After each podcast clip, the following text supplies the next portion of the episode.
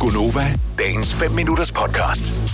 Jeg havde, jeg ved ikke om det var en nat eller natten til i går, hvor jeg havde, det var fandme en mærkelig drøm, hvor jeg drømte, Drømte altså hvor random er det at drømme om Carpark North? Jamen, det sammen kan jeg godt fortælle hvorfor du har gjort. Hvorfor? Det har du, fordi vi har jo haft det her nummer, der har spillet, som øh, Litgloss har lavet. Der er blevet lavet en masse taler, Ja. hvor at øh, forsangeren fra øh, Carbac North, han også er med i den her sang, der er klippet til, eller taler, der er klippet til en sang, hvor han egentlig er meget fed. Han er den, man sådan mest lægger mærke til, hvor han siger, drik nogle bajer og bare, øh, bare be, begå en masse fejl. Det er dejligt. Vi bliver klogere af de fejl, vi laver. Øh, måske er det den. Nej, nej, nej. Fordi Nå. at det, der er mærkeligt, det er at Carpark North er med. Jeg, der er et andet band med os i min drøm. Jeg kan ikke huske, hvem det er.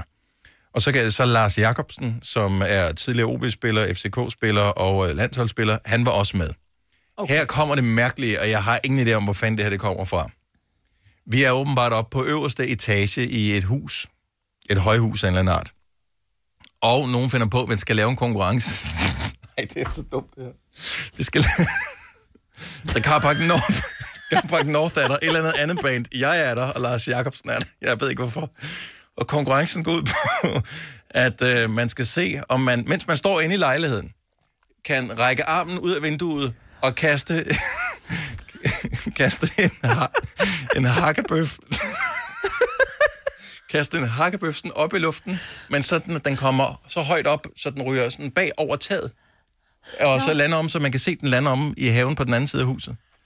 Hvor fucking mærkeligt er det? Hvad er der galt med ens hjerne? Når, altså, nogle gange kan man drømme noget virkelig mærkeligt, øh, og noget scary og sådan noget, men det her, hvem, altså, selv ja. den mest sindssyge perverterede forfatter kan jo ikke komme i tanke om at lave en konkurrence, hvor man skal kaste en hakkebøf hen over taget på et, hu- et højhus igennem vinduet. Men det er fordi, du skulle have grillet i fredags, men så blev det ikke til noget. Måske er det derfor, det er ikke... Og det er oppe i dit eget højhus, hvor det blev, den der hakkebøf, du fik den aldrig. Jeg ved det ikke. Men hvorfor kan jeg huske det lige pludselig? Det er for mærkeligt. Ja, det er fandme underligt. Hold nu op, mand. Og undskyld, jeg Det skulle spille.